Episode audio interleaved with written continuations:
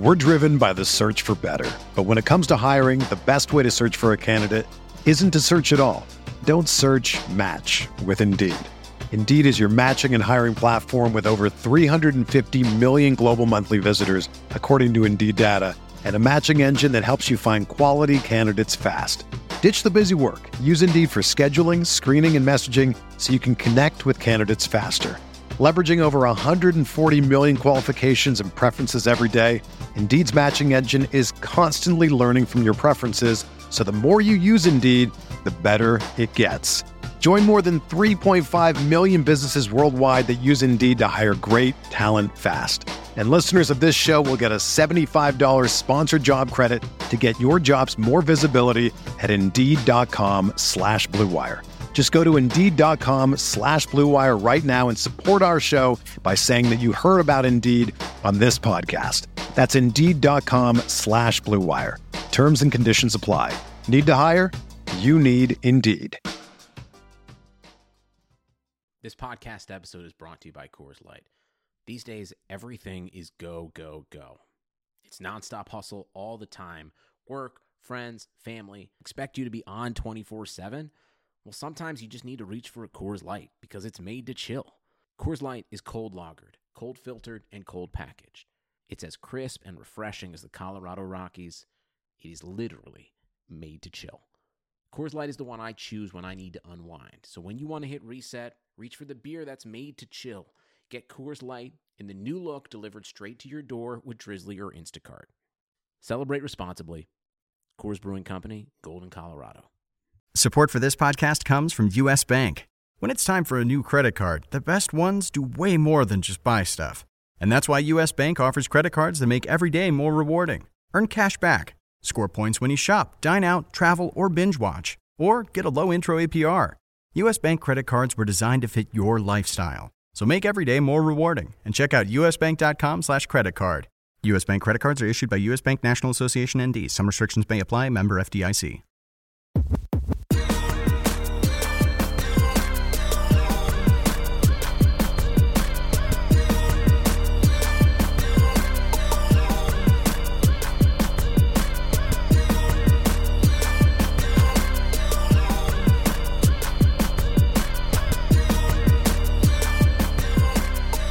Welcome to the RotoWire NFL Tuesday podcast, August edition, sponsored by Yahoo DFS. I'm Joe Bartle, and joined alongside me, as always, is Jake Latarski. We got a little bit of bounce back candidates that we're going to be breaking uh, today first, but we want to get to some of the news that occurred uh, Monday and Tuesday. I think first and foremost has to be Andrew Luck is now evidently, according, according to owner Jim Irsay, dealing with a small bone issue jokes aside, I think a small bone issue is certainly worse than whatever calf hamstring injury, whatever uh, Luck was dealing with in OTAs. This has now progressed again, and that feels eerily similar to how the severity has ramped up with the shoulder injury two years ago. Exactly. It feels the same way, and I'm getting a little bit of the heebie jeebies if I was interested in the Colts offense. Yeah, I'm, I'm with you on that, Joe. It's just the pattern here. We go from, you know, just kind of an ankle issue to a calf strain to a bone thing. It seems to be accelerating uh, a little bit too quick for my liking. Surprisingly, though, I was looking at ADP and it hasn't reacted like I would expect it to. Uh, right now, over the last 30 days in NFFC drafts, Andrew Luck is the second quarterback behind Mahomes, and over the last seven days, he's the third quarterback. So people aren't afraid yet, but I'm thinking, yeah, maybe they should be. There's too many good quarterbacks to use a higher draft pick on someone like Luck and risk him not being around. So uh, for me personally, I think that's enough to bump him out of my top five because I wasn't going to take him at number two. I'm not going to take Deshaun Watson or Baker Mayfield or Aaron Rodgers anyway, unless I get a, a tremendous value there. So where's um, his current number ADP? So he's the number two quarterback behind Mahomes. So like, what round ish is he going in in 12 team formats? I mean, we're about 60, so fifth round. Oh God, that's. I mean, regardless mm-hmm. of the the calf injury yeah. alone, should have had you fading him down to round six, seven, eight, and even then, I wouldn't go that direction. But if he's still there, and now we have the small bone issue on top of the calf, mm-hmm. or instead of the calf, or whatever else, the the Colts organization and how they've been handling Andrew Luck specifically and his injuries over the past five or six years is frustrating, not just as a fantasy analyst, but as a uh, husband to a uh, Colts fan and super big Andrew Luck fan overall.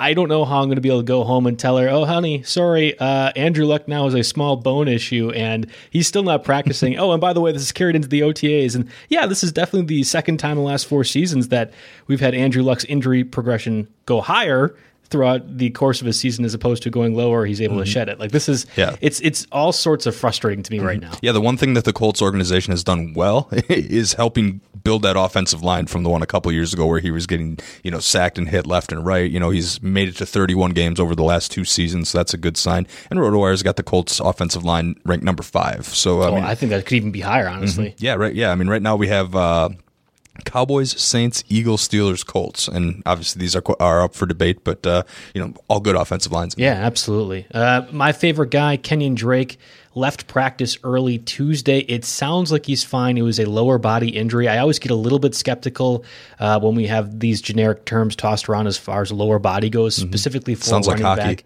Yeah, exactly. Well, and, and hockey guys they can shed off injuries no problem because they're tough as nails. Kenyan Drake I'm sure is also much tougher than me, but maybe it remains to be seen if he's as mm-hmm. tough as a hockey player. Six eleven two or I'm sorry, 6'1", 6'11", wow. 6'1", 211 uh, for a running back. That's pretty basketball. decent size. Yeah, yeah, exactly. yeah, still, obviously the uh, Kalen Ballage, uh, and if he's starting or if Kenyan Drake, they're sharing time. That's been debated ad nauseum now. But an injury mm-hmm. for any extent, and if he misses any time, and again, we don't know, he's supposed to be practicing again Wednesday, according to Coach uh, Brian Flores, but we've kind of seen this before, and it, mm-hmm. it's went different ways. That's that's another. Uh, get, this is just more or less a caution. Again, this is what you're dealing with a running back who has been benched for Frank Gore and also was benched at Alabama, like or at least splitting time we should not be guaranteeing that he's going to be the number one starting running back for the Dolphins. And what that role means overall is not an enticing fantasy value, in my mm-hmm. opinion. Yeah, Drake's ADP in the last 30 days is down to about 59, so two spots behind Andrew Luck. Um, I, I'm a little bit worried about the Ballage situation. This certainly doesn't uh, do much to to ease my concerns, uh, even though it is early in the preseason. I'd like to see him get some preseason action to be sure, but this is a player I don't see myself owning a lot of because, you know, looking at some of the guys around him, uh, you know, Allen Robinson, Jarvis Landry, we might talk about later today, uh, Hunter Henry, Tevin Coleman.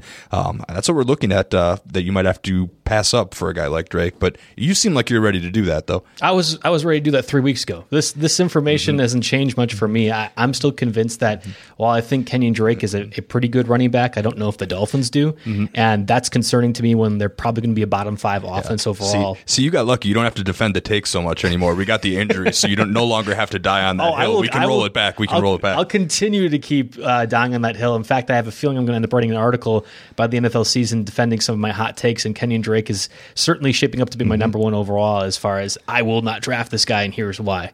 Uh, we have a circuit of running or receivers to kind of discuss as well from Tuesday's news. John or Tuesday's news. John Ross is expected to return uh, to practice potentially as soon as next week. That's a little bit of a, a newsworthy quip, at least for Tyler Boyd's sake, but also AJ Green. Again, he's going to be out missing time potentially up till week one of the regular season. That's now by default John Ross, the number two wide receiver for a Bengals offense that, while it might not be great, at least in comparison to other AFC North components, if nobody else, it's a it's a role for a guy that has a lot of speed and is a decent enough receiver. And oh, by the way, had some touchdown receptions last year. I don't know if John Ross is healthy. It's really tough for me to not take him with one of my last few picks in a best ball format or even in a 14 team league. Like that's kind of where he's going right now, where he's either waiver wire fodder, fodder or kind of mm-hmm. that 14 to 16 overall pick. Yeah, you'd have, you'd have, to be in a pretty deep league to get uh, him drafted because he's about 260 in terms right. of ADP. That puts him at wide receiver 84. This is over the last uh, 30 days. So in context, you're looking at guys like Marquise Lee, Ted Ginn, Nelson Agholor, Demarcus Robinson, Cole Beasley, and in that thing. So the price isn't very high. I can see it, but uh, most of the the drafts that I'm in, a lot of them are, are very late. I like to schedule them as late as possible. So I'm going to be waiting on the latest on AJ Green. If uh, we don't get positive news or there's any setback there, then he probably jumps up a little bit for me. But for now, I think undrafted is fine in a 12 teamer, and uh, we'll pick him up on the waiver wire if we need to. Yeah, undrafted 12 team. I think I think I'll be the only one that's still taking him rounds 15, 16, 17, 18, just because of what he could be, and that's fine. Like mm-hmm. if he doesn't end up being what I think he could be then you just cut him, right? And there isn't yeah. anything. Like well, 18 is pretty deep. That's almost for best ball, right? Well, no, I was saying for rounds 14, 15, oh, 16. Oh, I got you, I got yeah, but best, uh, right. So best ball, certainly I'm taking him, but I'm saying even. Yeah, why the heck not? Right. In a round at 12 team and it's maybe drafting 18 rounds overall, I feel confident saying, mm-hmm. all right, before I take that defense and kicker, which you should always wait towards the end to take, or at least I do. Uh, John Ross is probably sneaking in there. I just see you. I just see cutting him shortly, week one or two, Right. when I get into a dilemma because you look at those first couple weeks. Say AJ Green's not there and he still doesn't produce, then he'd Yeah. be one of the first guys off. So That's fine. That's that's fine with me, and, and more power to you. But then, what happens if he gets you know five catches, sixty yards, and a touchdown? Well, you're you're glad that you invest him because I'm sure somebody's going to pick him up before then if that's the case. So, uh, N'Keal Harry, rookie receiver for the Patriots, who they drafted in the first round this year, is dealing with a quote unquote variety of ailments. Yes, that's not a great news as well with the lower body stuff with Kenyan Drake. Um, it sounds like it's it's mainly lower body stuff as well for Harry and he's been able to he's been missing some practice i don't know like what's your thoughts on him overall what were you feeling uh, for his draft stats entering the season now how do you feel with multiple injuries that he's dealing with Yeah, I mean, I didn't feel great before, just the whole rookie receiver and a Bill Belichick offense. I mean, Belichick's the kind of coach that we saw this with James White, who's excellent now, but he spent most of his rookie year on the inactive list. And I understand that need might force him to change his mind there, but when he's got guys that have been with the program, like Phillip Dorsett, uh, you know, Julian Edelman will be around here uh, eventually, we presume, here, Demaryius Thomas on the pup list. He's got guys like that. And experienced pass catching running backs. Uh, I don't necessarily have a ton of faith in that volume, and I definitely want to see him get involved with Tom Brady in the preseason to whatever extent it is, even if it's only a series. I'd like to see him get a, get involved, catch a couple of passes, show some chemistry before I'm interested in investing any real draft capital in him. Right now, he's uh, 40 wide receiver 49, uh, 125, 126 overall. Um, I don't feel the need to reach too much behind that. I mean, uh, you know, you look at some of these guys around him, Anthony Miller, Devin Funchess, Manuel Sanders, DK Metcalf, you know, there's not a ton of excitement there, but uh, I think that he's basically ranked appropriately. Yeah, I've always been interested in DK Metcalf, at least early in best ball drafts. And then when he went to the Seahawks, I, I doubled down on that. Mm-hmm. I would still feel confident for a 10th round selection in 12 team formats for a guy like N'Keal Harry and uh, DK Metcalf. I- If Josh you're not relying on him to start at that point. So, Right, right. yeah, why He's not take a chance? I, I can see where you're going. Wide receiver five, the way I've been putting to my teams. But Josh Gordon did reapply for reinstatement.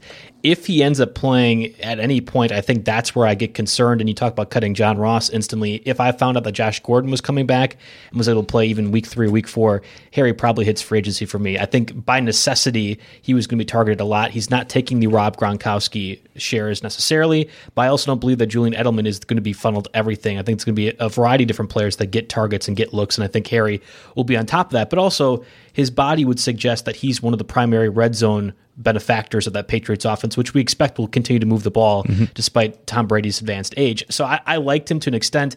If he's missing time, and you're right, if he's not able to get some chemistry with Tom Brady with that hamstring injury as well as a toe or ankle, according to Mike Girardi of the NFL Network, that's concerning to me. And where I probably would be targeting more of an Emmanuel Sanders or again DK Metcalf over Harry at that point. Yeah, I can get behind that. Uh, Marquise Brown, another rookie receiver, he returned to practice Tuesday. He had missed all of the preseason prior to that. He immediately made an impression and has been one of the standout guys, at least again, started practicing Tuesday, has been uh, doing well in the side portions of practice, and really made an impression with the coaching staff and the beat beat writers uh, talking about him so far. There's a lot of reasons to fade the Ravens receivers overall, and I understand every one of them. But when I believe, and I, I truly believe that Lamar Jackson could be a number one overall fantasy quarterback by the end of the 2019 season, if I believe that, somebody has to be on the receiving end of Jackson's uh, targets, and I think Brown is the likely culprit, who could be again a late round value again with with the speed that I like quite a bit. Yeah. I, I think maybe that's a little too aggressive on Lamar Jackson. Top twelve, possibly. I'll give you that. Uh, number one overall. I'm gonna I'm gonna put that at about a 0.01 percent chance. But uh, I do if you if you are on that train, you, somebody's got to get the passes. Uh, Willie Snead's around. Marquise Brown, not a whole lot of size there, so you're uh, you're counting on Jackson with pinpoint accuracy on short routes, and, and I'm not sure it's quite there yet. And I would also put the tight ends, at least Mark Andrews, ahead of Brown in the pecking order for targets, especially when we get down towards the red zone. And again, this is a team that'll run. Uh, I would guess they're going to be the closest to an even split in pass run. They want to they want to run the ball as much as possible with a and I would too if I were them, given all the tools they have at Yeah. their disposal. So Marquise Brown ADP right around 200. um, yeah, fine with the last couple of picks and see what happens. But again, it's a rookie wide receiver on a pass second offense. I try to stay away from making too many impressions from week one's preseason contest. I am interested in seeing a few week two preseason, preseason games. Mm-hmm. The Ravens face the Packers. I, am interested to see what Lamar Jackson does against the Packers defense. And I'm interested to see if Hollywood Brown can play. Another game that I'm also interested in watching, and, and we don't really have it on the show prep necessarily, but I, I, I'm, I'm curious to hear because there's news that Kyler Murray is going to play more than one snap in the Cardinals week two preseason contest. That's another one that while I'm trying not to look too far into preseason, I'm very curious to see what the Cardinals will do against the Raiders on both sides of the ball. I want to see the Raiders offense without Antonio Brown and everything else, but I also want to see what Kyler Murray and uh, another week of prep against NFL competition is going to do for his status. Mm-hmm. Yeah, he's one guy. Uh, you know, you don't take too much into the preseason, but you mentioned Murray. Uh, he's one guy that I definitely want to be keeping an eye on in the preseason because uh, we moved RotoWire as a whole moved him up on the QB rankings. I still think that the consensus is people are a little bit too high on him, uh, if, you know, for a rookie quarterback, rookie head coach, if you will. Um, but he's someone that could possibly change my mind if he has a, a Russell Wilson like preseason. You know, the the year that Russell Wilson yes, won that job. Yes. Yeah, away from that's basically what he'd need for for me to get enough confidence in him to use any kind of draft capital. And make no point. mistake, you're not saying that he's competing with anybody for the job, but he needs to have that level of mm-hmm. a preseason performance. He needs to be that electrifying at NFL speed against some first stringers at one point or another. For you to be as high on his fantasy stats as many mm-hmm. others are. Yeah, for me to even consider him in QB gotcha, one territory, gotcha. there's just it, the pool's so deep. No, and I, I agree with you, and and you kind of uh, brushed off my Lamar Jackson hot take, and and that's fine. I totally get that. Um, I, I still couldn't convince myself if you were actually serious about that. That's oh, why I, brushed it no, off. I 100 percent was. Like I, I, I Lamar Jackson am, number one overall. Come you know on, what? Well, the ceiling goes up, but you know maybe top 12, but number one, there's this is this is next Tuesday's there. podcast right here in a nutshell. Is my love for Lamar Jackson. That's fine with me. Mm-hmm. We can discuss that further, but if yeah. I love Lamar Jackson as much as I do, and I do, then I think the the same thing should be applied for Kyler Murray. However, there are some differences. A, he's a little bit smaller behind a worse offensive line and in an offensive system that, while it could be successful, mm-hmm. I need to see it first. Yeah. And that's all the differences that I have mm-hmm. with Lamar Jackson. So that's yeah. why at I'm, least I'm Lamar Jackson's got like a six or so week sample size where he proved it, right? And he can be fantasy productive. He was a great DFS guy for me last year, right? So that that's where my concerns are with Kyler Murray. And I'll echo the same sentiments that you have. I need to see it first with Kyler before I'm all in and I think that's um, where some people differ. We're, we're going to get to some of the guys that struggled last season, but we expect to bounce back this year and could be fantasy values for your fantasy drafts. But before we do that, let's have a word from our, our sponsors, Yahoo DFS. It's officially August, which means football season is around the corner, and Yahoo Fantasy has introduced a new fantasy football game called Best Ball that lets you get in the action now. With the best with Best Ball, you draft your fantasy football team, and that's it. You don't need to do a thing once you've drafted your team. Each week, the top scoring players at each position on your roster will automatically count towards your weekly score. Forget about the time commitment, no waiver wire, no trades, no adding or dropping players, no having to make those tough start or sit decisions. Focus on the best part of fantasy football the draft. Tired of doing mock drafts for your fantasy team and having the other players drop out early or not finish altogether? Free best ball leagues give you the most accurate ADP or average draft position of players before the season starts. Can't get enough fantasy football but don't want to manage those teams all season? Well, you can draft up to 50 best ball teams. Play for free or play for cash, but most importantly, get to drafting with Yahoo Fantasy Best Ball. Join a league today at yahoo.com best ball, coming soon to the Yahoo Fantasy app.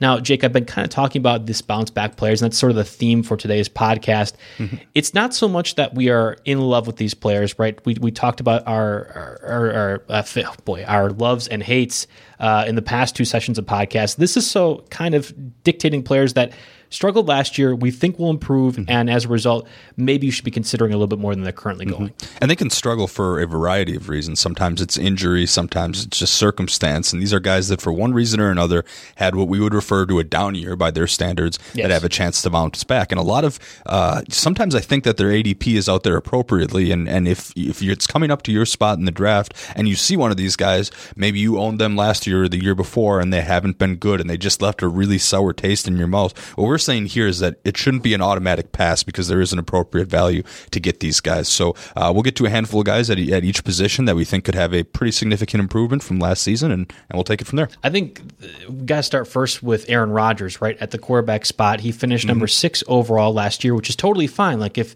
most fantasy quarterbacks finished number six overall, you'd be very optimistic about their status this year and whatever else.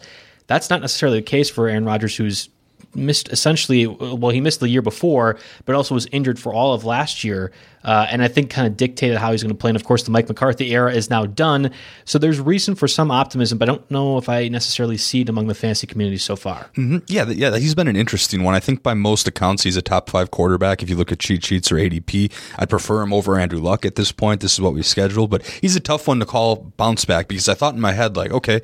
Um, he's ideal. He could jump back into the top five, be what we expect from Aaron Rodgers, you know, five years ago. But then I looked and he was QB six. So I was like, okay, so what's bounce back for him? Is it QB two, QB three? I definitely think he gets back in the top five. And it's a little counterintuitive because we bring in a coach in Matt LaFleur who we expect to utilize the run game more offense. And I think the defense is going to improve as well with another year under Patton and a lot of the free agent signings they've made. So generally that's not boding perfectly well, setting the stage exactly for a quarterback to absolutely light it up from a fantasy perspective. But I think the running game, the increased and improved usage of the running game, will actually help Aaron, uh, help him in terms of uh, you know setting up play action, especially. And uh, this is a guy that last year um, we thought it was a down year, and it was a little bit of a down year in terms of completion percentages, but it was his best yards per attempt in four years with seven point four, and he protects the ball so well, twenty five touchdowns, just two interceptions. So uh, I think he can build off those numbers and maybe creep back up into the 35 to 40 touchdown range. Yeah, I don't think it's impossible to say that he could be the number one or number two or number three quarterback if Lamar Jackson is my number one. I think he is.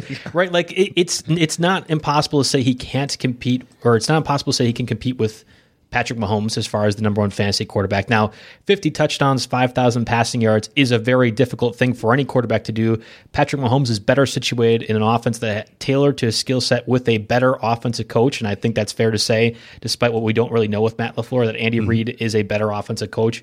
But still, 5,000 passing yards, 50 touchdowns it's difficult to assume for anybody, despite how talented Patrick Mahomes is, that he can replicate those kinds of numbers especially in a professional football league like the NFL that seems to adapt to whatever the hot thing is and kind of change it or alter it. And we kind of see that with the Rams offense, at least in the Super Bowl. Mm-hmm. With the Patriots, there's ways to figure out what an offense is doing and to stop it. I think Aaron Rodgers could potentially do well in a system that he likes with a coach that he likes, mm-hmm. with more skill position players out there like Marquez Valdes-Scantling, like Aaron Jones, who should be utilized more often, even Equanimeous St. Brown or Geronimo Allison or Jake Kumerow. Those are better receivers now with another year of Aaron Rodgers under helm that that could make a difference. Like, I, it's not impossible mm-hmm. for me to think that he could be the number one, two, number two or three fantasy quarter, quarterback overall. Yeah, there's no doubt in my mind. I mean, Mike McCarthy didn't get fired because uh, he was a losing coach. That's absolutely not the co- case. He got fired because he was consistently underachieved. And if you look at some of those massive Rodgers years and consider that possibly underachieving, or at least as part of an effect of that, uh, we could definitely see uh, those numbers shoot right back up. And I think the price, you know, QB four, what you're getting right now, I think there's absolutely a possibility for There's value there. Yeah, um, and you know he he definitely be, needs to be considered within the first three four rounds in two quarterback leagues as well. I would say uh, you know I could put him up there. Mahomes, Watson because there's so much um, running upside with him. But then after that, um, I think Rodgers is number three, and it's pretty clear on my list. But uh, another bounce back quarterback that uh, I definitely wanted to discuss. So I threw out a poll, and I thought Jameis Winston was going to win win this poll. That's was, why I voted for. It was what quarterback outside of the top twenty last year will um, has the best chance of getting back into the top 10 this season. And, uh, you know, I threw guys like, uh, like Stafford on there just so I could have four options for people to pick from. And a couple, a couple people did vote for them. Josh Allen was one of them, although he did, wasn't starting the whole year. So maybe that wasn't the fairest.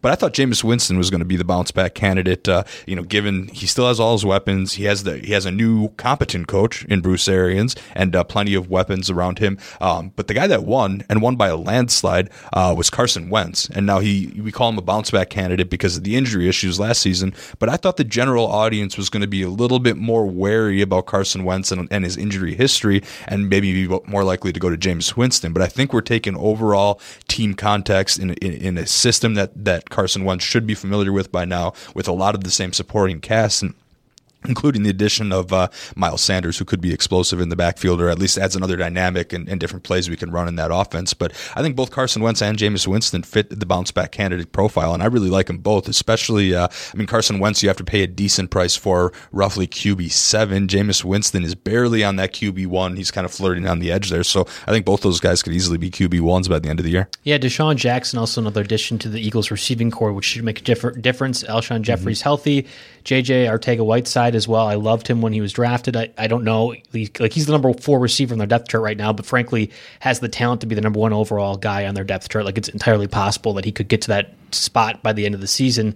Uh, he's obviously a rookie receiver, so it's unlikely, but the talent is there, and they are four deep at running back. They are four deep at receiver. They're two deep at tight end, despite Dallas Goedert, who's expected to miss most mm-hmm. of the mm-hmm. preseason uh, with I think a foot injury of his own. But still, that's a that's a very deep offense. The one detriment to maybe Carson Wentz that their defense is also going to be really good. But frankly, they're going to be playing against some really bad competition, the NFC East, the Giants and Redskins in particular, where I think it's it's very realistic that Carson Wentz is a top 10 fantasy quarterback. Mm-hmm. I also think Jameis Winston is going to be a top 10 fantasy quarterback as well. Mm-hmm. And I would almost, dare I say, take Winston over Wentz in leagues that don't value turnovers at all, or at least don't don't value it, like the, yeah, the Vegas exactly. the Vegas. I've, I've seen some leagues that oh, I look through the scoring center, settings, interceptions, no interceptions, thrown zero. You know, it, right. and then I've seen some leagues that go interceptions thrown minus four. In which case, a guy like Rodgers shoots way up the rankings, and then Winston gets faded. But in leagues that aren't valuing you know, interceptions or fumbles or whatever else, I think mm-hmm. Winston actually is the guy I would prefer over Carson Wentz. Again, make no mistake, I think both are going to be top ten fantasy eligible quarterbacks. Mm-hmm. But I like Winston's offense. I like Chris Godwin. I like Mike Evans and I, I think Bruce Arians is going to make a mm-hmm. significant mm-hmm. difference. This has got to be one of the first times in Winston's career since he was drafted, frankly, that he was the guaranteed number one quarterback on that depth chart. Mm-hmm. And I think that's going to be a confidence booster for him. So in an in an atmosphere and an environment and in an offense that's going to be effective and beneficial to him, why not assume that he could be a top 10 fantasy quarterback? I don't think it's mm-hmm. out of the realm of possibility. Yeah, both of these guys absolutely were. If you draft them anywhere close to their ADP right now, I think you get a value in there and they're definitely some bounce back candidates. I, I threw Derek Carr into the list as a guy that I thought could mm-hmm. get a bounce back. And I don't want to spend too much time on him because he's again getting drafted outside the top 20 in in more more than likely he's probably going to be a QB2, a guy that you pick up to roulette style if you need to in bye weeks, or mm-hmm. in two QB leagues, you might be starting him. But at the end of the day, with the additions they made with Antonio Brown, Tyrell Williams, I think Josh Jacobs makes a big deal as well. And I think Darren Waller could be a sneaky tight end as well for that offense. This team has improved mm-hmm. significantly offensively and they've added their skill position players. It's not out of the realm of possibility that Carr repeats what his second year was with the Raiders, just under 4,000 passing yards, 32 touchdowns, 13 mm-hmm. picks. He basically had those numbers last season for an offense that was way worse and a team that was way worse. He just didn't have the 13 extra touchdowns. He only had 19 as exactly. opposed to 32. Mm-hmm. So, and I feel better about him. The Antonio Brown head case situation seems to be slightly uh, subsiding. It doesn't look like he's going to pull a Calvin Johnson and straight up retire. So um, maybe once we get some normalcy to that camp over the next couple weeks, I can't wait to see how that plays out on Hard Knocks tonight. By the way, I know I, am looking forward ready. to seeing that too. I hope they address the Antonio yeah, Brown stuff. I, I doubt can. Will, I mean, the whole half the first episode was about Antonio Brown, right? So right. You, you can't just pretend the whole helmet thing didn't happen. Uh, so I'm excited to see that. I'll be but, curious to watch mm-hmm. it too. It, yeah, yeah, again, so uh, Carl is a guy that bounced back maybe to his, his second year. Uh, I don't think it's crazy to say he's going to be a top 15 guy, and certainly that you could stream uh, in mm-hmm. DFS in particular. I think will be a, a, pretty good and relevant number. I had a hard time picking out any tight ends that could be comeback eligible. I, I kind of thought about Jimmy Graham, but frankly, yeah. I might have taken the obvious one. But let's do your guy first. I, well, no, I don't. I don't even know if I want to do my guy. Like I think Jimmy Graham uh, I was really high on him last year. There was this obvious like, oh, Aaron Rodgers doesn't use his tight end at all, and I'm like, well, no, I actually watched him use Jermichael Finley really effectively when Finley was healthy. People was, forget about him, man. Do I miss that guy? Yeah, well, it was so cool when the Packer Packers fans do. Even the Packers had a dynamic, athletic yes. tight end that could stretch the field in their offense, and I know every Packer fan thought they were going to get that with Jimmy Graham. Uh, I know he's hoping for a larger role. You know, you get the coach speak early on, but at 32 years old and having never really done it outside of his time with Drew Brees, he did have one good Seattle season. So and that was mainly touchdowns, and that was very touchdown heavy, right. exactly. And the Packers have Davante Adams if they're going to throw the ball in the red zone who I trust quite a bit more at this stage. So it's possible. It it's, can be done. It's, it's, difficult. Again, I was trying to pick guys that were maybe getting drafted as tight end 14, 15 in that range as someone who could bounce back. And Graham mm-hmm. fits that mold, not so much for his talent and his age, but where he fits with Aaron Rodgers and the Packers offense. And I disagree with you. I think Adams will be a red zone threat, but I think Graham is probably the second most impactful red zone the threat that they have when they're throwing the ball. And at least last mm-hmm. year under Mike McCarthy, they were throwing the ball in the red zone way more than running. Yeah, we can't really seen. we can't really count, count that for this year. Though. we got the whole new system. What Matt LaFleur's offense is going to yeah. do. So that was my my couch on the the tight end uh, bounce back guy. I feel more confident talking about your guys. Hunter Henry in particular. Mm-hmm. Again, he missed all of last season. Essentially, he came back for the Chargers blowout loss to the Patriots in the playoffs and only played 17 or 14 snaps or whatever it was. Um, this is a guy that was talked about as a top five tight end overall, even when he was drafted potentially. He had to get Antonio Gates out of the way. Well, Gates is gone now, and just mm-hmm. blocking tight end Virgil Green is left among that depth chart. I think a lot of people are sleeping on Green, and he's still being drafted among the top seven tight ends overall. Mm-hmm. Yeah, I mean, if you're sitting in your draft room and you're looking to think about drafting Hunter Henry and you see his numbers from last year, for example, that were not existent, you might be like, hey, hang on, wait a second. Why is he ranked tight end number six? Or his ADP right now over the last seven days is creeping up real close to Evan Engram at tight end number five. So people are definitely high on what he can do. Uh, you mentioned that he returned in the AFC championship game. So if he was able to play in the playoffs last year and has this whole offseason ahead of him, I'm not really super concerned about health issues holding him back. I mean, I guess there's, there's always re-injury, but I don't see him as much higher of a re-injury risk than anybody else else in this situation. Um, we know he's an athlete. Okay, we have that to start with. A 6'5", 250 pound guy who ran a 4.68 at the combine. Again, granted pre-injury, but you know he can still get back to that. Um, and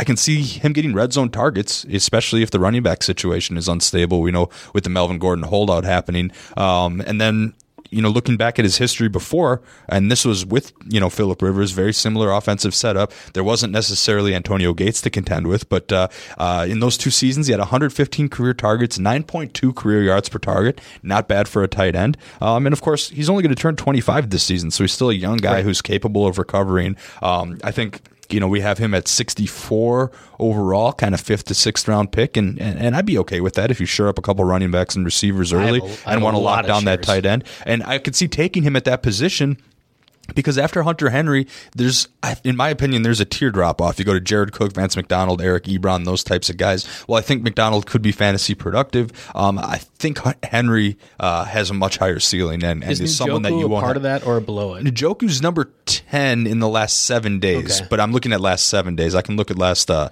well, thirty days here. I have them both up here. Uh, there's a lot of mouths to feed in Cleveland, and Njoku's a great athlete, but um, yeah, we'll see. He's number ten in the last thirty days as okay. well. So see, and I like the Vance McDonald and David Njoku's. If I don't take Hunter Henry, problem is I've been taking the Hunter Henry and OJ Howard mm-hmm. essentially every time I get in that round five six range. It's interesting you bring up Evan Engram. To me, this is a no brainer. Henry over Evan Engram. and frankly, that could be another Tuesday mm-hmm. podcast edition where we talk about exactly. this guy or that guy. And he could but, pass him in ADP any day now. Yeah, and and it's entirely possible with how limited the weapons are with New York and the passer that they have in uh, mm-hmm. Eli Manning as opposed to Philip Rivers, it's a no brainer that I'd take Hunter Henry. And it's worth pointing out in his rookie season, he didn't play a full 16 games.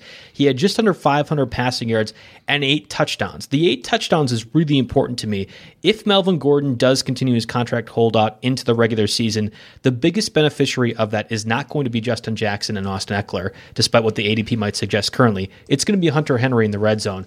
Besides maybe Mike Williams, I don't think there's. I was going to say, a, people might argue that Williams has that big body to be a target as well. Philip Rivers has been looking at Hunter Henry in the red zone significantly more, I think, and, and Williams really actually showed himself well in the red zone as well, so that's fine.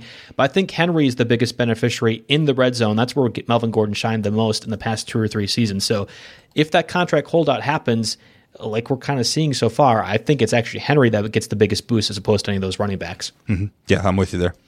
All right. Well, we're going to get to the running back position, and frankly, I only had one guy. You had like four or five, which is good. It's good. Good conversation. I have two guys. We'll stick to the top tier right, ones. We don't need to go. We we can make this a two hour show if we had to, but we'll stick to the top tier guys who I think people are being a little unnecessarily um, a little unnecessarily hesitant yeah. on. But we'll get to that in a sec. Yes. You do your thing, Joe. Yeah, we we got to get a word from our friends from Ottoneu Fantasy Football. Ottoneu Fantasy Football lets you build your fantasy football dynasty like a real GM. It's better fantasy football, auction based, deep rostered, and college player prospects. I love that part of it. You can stash the next rookie of the year while he's still tearing up on Saturdays. That's why I have Jonathan Taylor on my two Ottoneu fantasy teams. Trade for superstars to make a championship championship push. Develop a team over multiple years. Play against the best fantasy football competition on the internet. Visit O-T-T-O-N-E-U dot com today. I don't know if you get to do any of those Ottoneu fantasy leagues, but they are one of my favorite formats. Mm-hmm. I haven't dabbled into the Devy leagues too much uh, with the college guys. So uh, uh, I, I, love that a lot. I have uh, Darrell Henderson um, on a cheap two year or two dollar contract as well.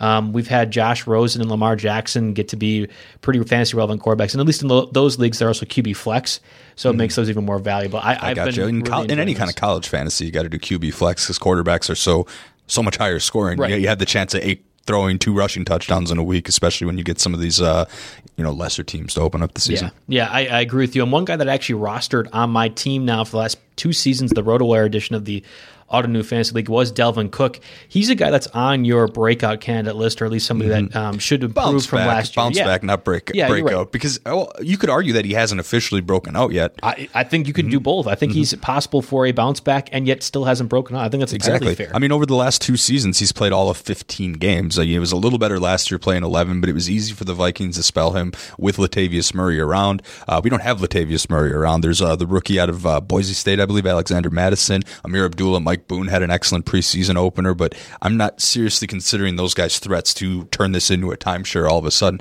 Dalvin Cook's a career 4.7 yards per carry guy. He's a very capable receiver, and the reason his ADP is down quite a bit this year is because I think people are really concerned about injuries, and, and you know that's that's fair uh, because given a player who's you know missed all almost 15 games, we'll say over the last couple, but his ADP is nine right now over the last 30 days, which means he's right behind James Conner and Joe Mixon. Joe Mixon is where I think that decision starts to get really interesting, and I like Dalvin Cook to bounce back for a variety of reasons. Uh, the offensive setup, uh, he well, he's a he's a capable receiver. He's going to get screen passes, even on the goal line. We saw this in the preseason. Uh, they threw the one yard touchdown pass to the running back Mattison. So uh, that the fact that that's even in the playbook uh, makes it bode well for uh, Dalvin Cook's fantasy value. The guy's just 24 years old. Um, so you got that going on, and uh, I think he's got really positive team contacts. The de- defense is decent enough. I think the uh, the Vikings are going to be right up there in the NFC North contention right till the end. So he's going to get a lot of usage in positive contest context where the team is ahead. I'm going to talk about team context quite a bit because uh, you know it's the primary reason I'm not bringing up Leonard Fournette and this bounce back candidates thing today because I just don't see the Jaguars being very good and they're going to need to hold some leads for Fournette to be fantasy relevant. I think Dalvin Cook has a much better chance to do that than Fournette, and I'm very comfortable taking him early in the second round. Yeah, I, I love I love what Dalvin Cook could be when he's healthy, and that's the reason why I had him in that dynasty format. And while I have him in a couple other ones besides the Ottoneu leagues that we were just talking about earlier, I, I think Dalvin Cook, when healthy, is a top five talent in the NFL at his position. And I, I truly mm-hmm. believe that. It's not trying to be a hot take with like Lamar Jackson stuff or anything like that. No, I, That, I, see that one I can actually I- buy. This I one you're back to the believe real world now, Joe. I truly believe Dalvin Cook could be a top five talent, and the offense is great. Like Adam Thielen, and Stefon Diggs could already carry the Vikings passing attack as is. Mm-hmm. You add in Dalvin Cook, who should get receptions, like you mentioned, and actually we talked about that with Bob Bob Sevensky Mm-hmm. on the Wednesday uh, Wednesday show that I do with him, uh, at least fifteen minutes everywhere, and he was saying that, that Dalvin Cook is one of the better running backs in Vikings history, and I was like over Adrian Peterson. He's like. Well, yeah, I mean, over Adrian you, Peterson. You've heard me uh, pump up Trubisky, and, and I think we both feel the same way about the Packers. But if you look at the NFC North, I think uh, in terms of pure skill position players, quote unquote fantasy skill position players, I think the Vikings have the most talent. Yeah, and, And it that's not even me- hot. It pains me to say that as a Packers fan, but I, I don't really disagree with you too. And I think Kyle Rudolph. They might have the third best quarterback, in, or even the fourth best quarterback in the division. but as far as other skill positions, there's plenty of talent there. Yeah, I, I agree with you, and I think Dalvin Cook be, could be that guy. My only issue though is that I just don't know if he can be healthy, and that's why I'm steering away from him over as a guy opposed to Joe Mixon, or really what I'm doing at that back into the first round is taking the receivers, Julio Jones, Davante Adams, Michael Thomas. That's really what. What about Nick Chubb? That's where things get interesting. Nick Chubb or Dalvin Cook? Uh, so I had talked about how I was fading Nick Chubb in the RotoWire magazine, which is funny enough. Can't you probably Nick you, Chubb. you could you could probably uh, you know sell that right now, but uh, that was when his ADP was going in the top seven or eight overall, and then it's now kind of faded to the point where we're talking mid second round to late or late, first round, and that's more comfortable with me. I'm fading Nick Chubb because of Duke Johnson, who now is traded, and Kareem Hunt, who doesn't come back to Week Ten, so it's a little less uh, easy. You're fading Nick Chubb because he has less competition. Did I I'm hear gonna that right? that. I'm getting Okay. to that. Okay. Uh, so I, I was going. I was fading Nick Chubb then in the NFL magazine because of Mm-hmm. Duke Johnson, who was traded, and Kareem Hunt, who doesn't come back to Week Ten. Again, those guys. Johnson's gone. Hunt doesn't come back to Week Ten. It's really difficult for me to say. All right, now I need to start taking uh, Dalvin Cook before uh, Chubb when those guys are gone. I think the passing attack is going to have to have a bigger focus on Jarvis Landry, Odell Beckham, and David Njoku, where Chubb isn't going to be the first option like he was last year. Still, I think he is worth a late first round pick. I might take Mixon over both Cook and Chubb, though. Ooh, see, yeah, that's a little bit. I think I put Mixon behind those guys, but it's really. Uh, I don't think you can necessarily lose in that tier You too can't much. go wrong. Yeah, so I, I love the the ceiling that all these Somehow guys. I was this- this listening to a pod yesterday, and someone took uh, Nick Chubb five in a mock draft That's- because people are starting high. to get afraid of Ezekiel Elliott, and I understand No. the reasoning. And maybe I'd be more at this point. I might be more likely to take Chubb than someone like Le'Veon Bell. And James Conner gets really interesting. I, I mean, I like Chubb a lot, but. Uh, now we're getting off the rails here because Chubb's not even a bounce back. He's a continuing his trajectory. Well, it's fine because we're hitting running backs, and frankly, that was a mm-hmm. great segue to my bounce back guy. Number five overall for Nick Chubb is absurd. And it's absurd because David Johnson is the number four running back ahead of Ezekiel Elliott today. Now, mm-hmm. if Ezekiel Elliott is able to sign and rejoins the Cowboys and great, everyone's happy, hunky dory, fine. Put Ezekiel as number two, number one, if you like him over Saquon Barkley. No qualms about that whatsoever. But for me, and it's been this way since week one of the pre, or well, really week one of OTAs, and it has not changed once. It's not a big four with Saquon Barkley, Ezekiel, Alvin Kamara, Christian McCaffrey. It's a big five with David Johnson included. Yes everyone feels burned by him, and I understand that. Right, he had under a thousand uh, rushing yards last year. He had, I think, what eight total, t- or he had ten total touchdowns, and frankly, most of those came in the back half when people were well out of fantasy contention anyway. Mm-hmm. His situation in this offense as the main running back in a passing attack, which should feature the running back, is mind boggling to me that he is not being considered among the top three running backs currently. Like, mm-hmm. I, I don't get it at all. Like, great. Nick Chubb looked fantastic for eight games or whatever it was last year for the Browns, but we know what David Johnson can do. We've seen over multiple years, not yep. games, years, and is in an offense that is better suited for his skill set than Nick Chubb. Yeah, absolutely. And we see what a good running quarterback can do to the running back the running back play in general. You know, looking at guys how Gus Edwards was viable right. with Lamar Jackson, or how guys like Chris Carson suddenly become fantasy relevant when Russell Wilson's your quarterback. And I think we run into the same thing here when when uh, Murray's a threat to pull the ball and run in the other direction. All of a sudden, these linebackers can't bite anymore and have to stay home and stay in their lanes, and that opens up more lanes for Johnson. So that mixed with the fast pace and the number of plays I expect him to get makes him a pretty clear cut guy for number five for me. So uh, because he had under a thousand yards last year and was disappointing for a lot of fantasy owners. He, I think he fits the bounce back candidate uh, excellently, and I can't argue with him as number five overall. Yeah, I, I think people because I don't know if you get this often. I get a lot of people asking me, friends and family, oh, like you know, fantasy general advice, yada yada yada, and there's always that. Who do I take in the top five picks?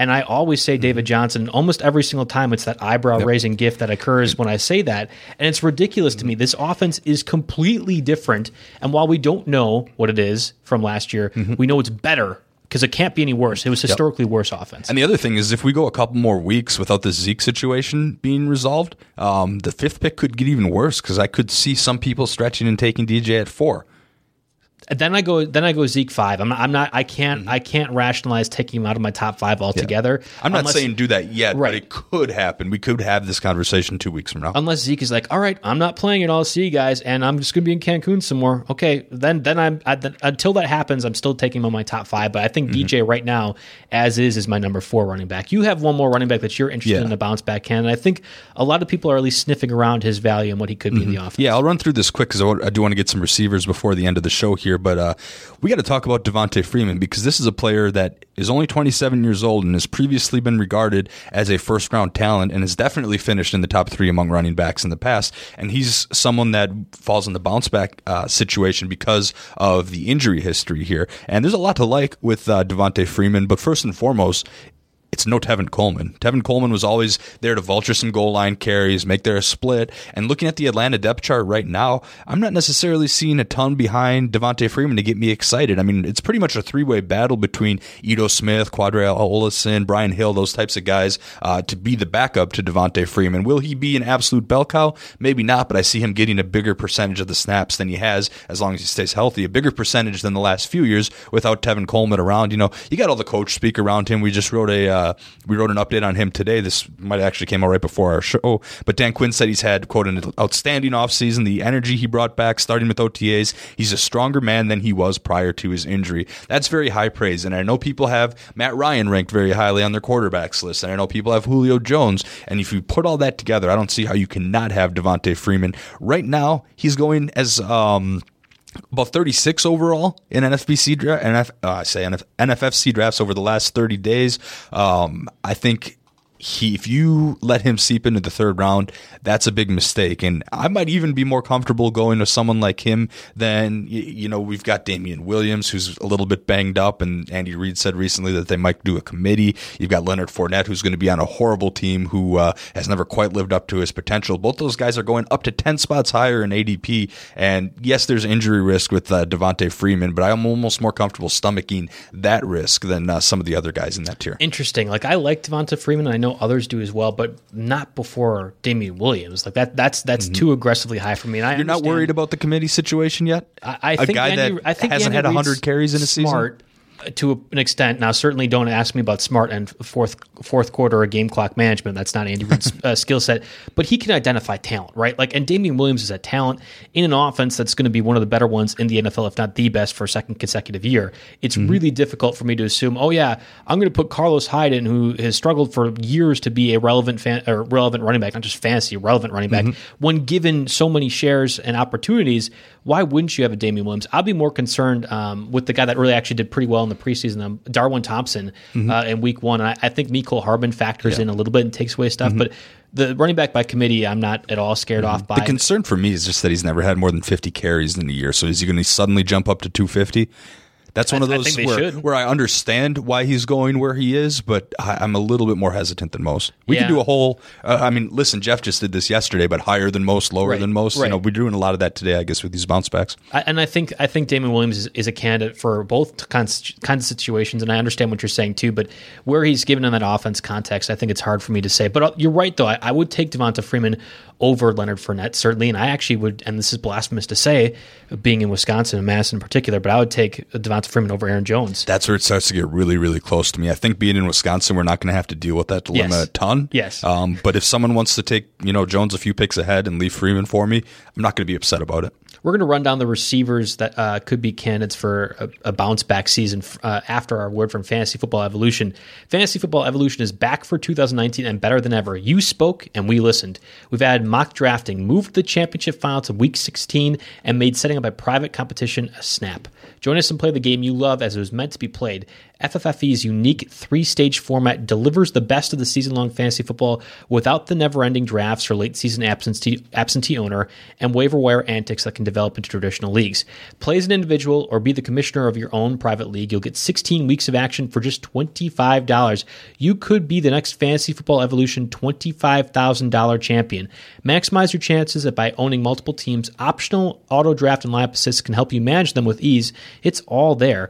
What are you waiting for? Register now at fantasyfootballevolution.com and join the evolution. Availability varies by state and visit fantasyfootballevolution.com for details.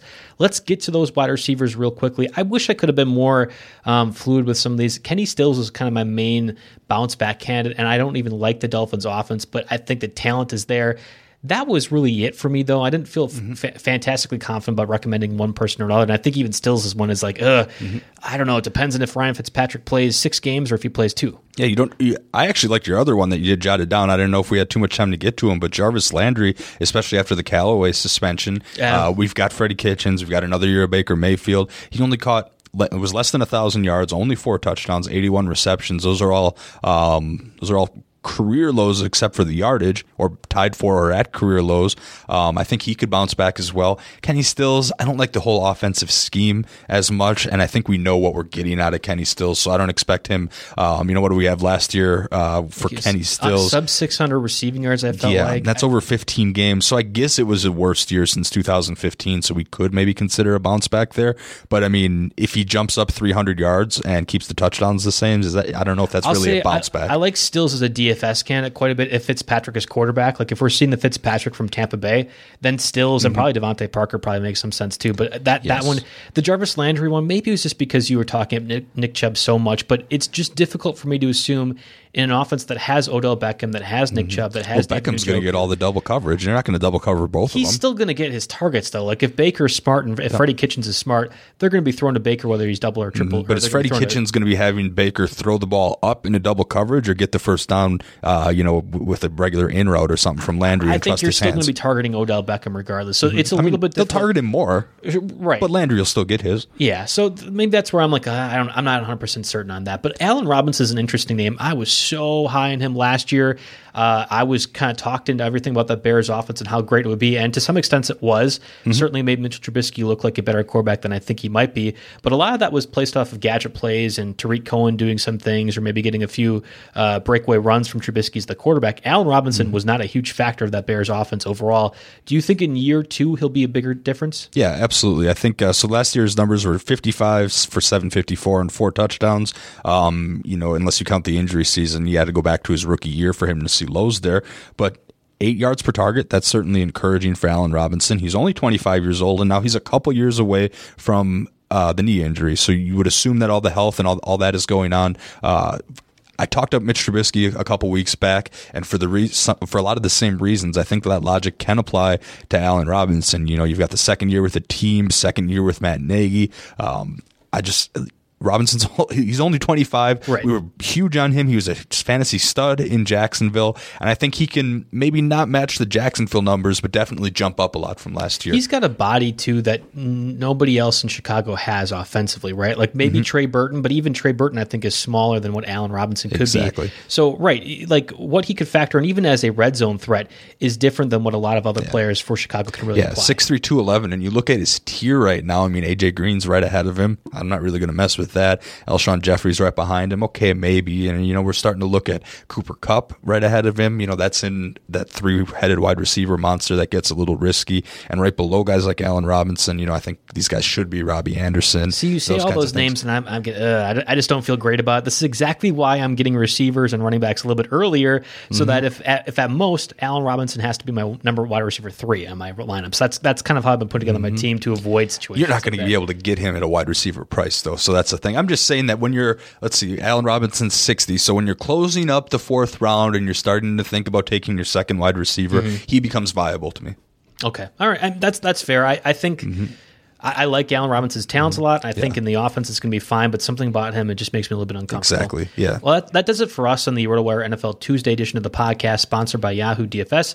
Uh, again, this is more of a bounce back candidate, not so much people that we're super high on given their mm-hmm. ADPs or anything like that, but players yeah. that we think could very could do well yeah. compared to what they did last. Yeah, season. we're not saying a reach well above the ADP, but it's more of a okay, they come up on your list as the player you should take now. You had a bad experience last year or the year before don't scratch them off and move to the next guy and get less value because of it because they think that they can come back and have better years than the year before whether it was the injury new offenses other outstanding circumstances. There's a lot of reason these guys can come back. And before you let me go i just want to say one more thing. Uh, uh, we're still giving out magazines. Uh, if you if you're hesitant to go ahead and give us a five star review on itunes uh, because you think we ran out of magazines or you think uh, that the people ahead of you have taken uh, taken up all the spots still a handful out there. So go ahead and screenshot your five star review on itunes. I'll go ahead and send send you a free magazine right now. Still relevant in this, very good uh, to have handy, especially for the player outlooks. Those are what I love the most. If you read 10 outlooks a day, you're going to be ready to go by, by the time your draft is in a couple weeks. So, uh, five star rating and review on iTunes. If you're not an Apple user, go ahead and just make an iTunes account for free. I don't care if it's a dumb email address, do what you got to do. Uh, send me the screenshot, and I will mail you a magazine. So that beats the heck out of paying 10 bucks for one in the store. Excellent, Jake. Thanks. And we'll talk to you guys again next week. This is the RotoWire NFL Tuesday podcast.